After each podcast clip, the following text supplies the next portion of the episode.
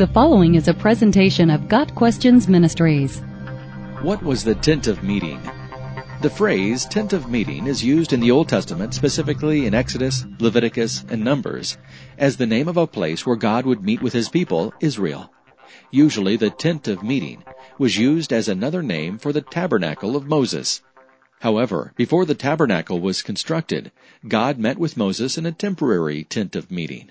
Now Moses used to take a tent and pitch it outside the camp, some distance away, calling it the tent of meeting. Anyone inquiring of the Lord would go to the tent of meeting outside the camp. As Moses went into the tent, the pillar of cloud would come down and stay at the entrance, while the Lord spoke with Moses. Exodus 33 verses 7 and 9. The fact that Moses set up the tent of meeting outside of the camp underscored that the people had broken fellowship with God at Sinai when they had made the golden calf.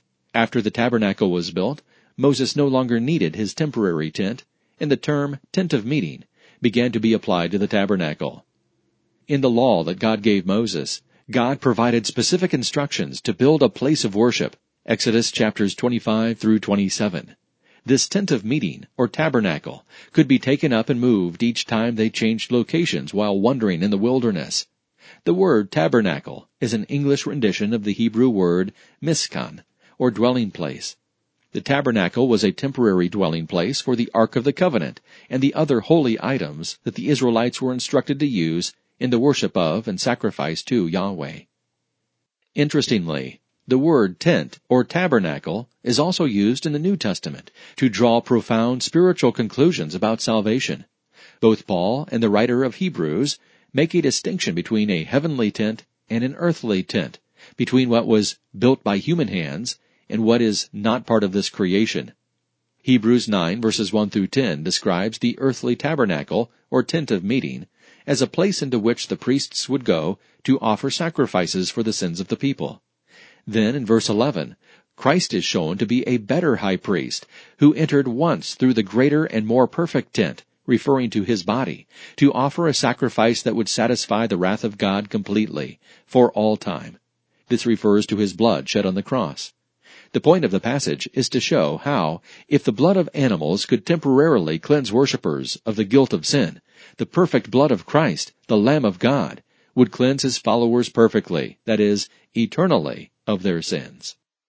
In Hebrews 10 verse 14, the writer says that Jesus has, quote, perfected forever those who are being sanctified. This verse expresses a spiritual paradox.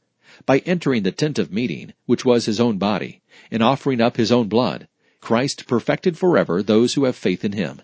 And the result of belief in Christ is sanctification, a continual upward spiral of holiness and closeness to God, as the Holy Spirit performs His work within Christ's followers. In this way, we are eternally perfect because of the preciousness of Christ's blood applied to our lives. Yet at the same time, we are being sanctified by the Holy Spirit who indwells us and changes us into the image of Christ. Paul also mentions the tent of meeting, or the tabernacle, comparing it to the earthly human body.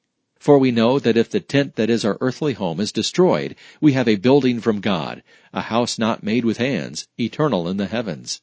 For in this tent we groan, longing to put on our heavenly dwelling, if indeed by putting it on we may not be found naked. For while we are still in this tent, we groan, being burdened, not that we would be unclothed, but that we would be further clothed, so that what is mortal may be swallowed up by life. He who has prepared us for this very thing is God, who has given us the Spirit as a guarantee. 2 Corinthians 5, verses 1 through 5. When Paul says the tent that is our earthly home, he is referring to our earthly body, our temporary dwelling place. Just as the Israelites moved the tent of meeting from place to place, waiting for entrance to the promised land, believers in Christ are wanderers on this earth, people who are not at home in this world, and who seek a city that is to come. Hebrews 13 verse 14. Paul says that those who belong to God will be further clothed with immortality upon their deaths, and that their earthly tent, their body, will be replaced with a heavenly dwelling.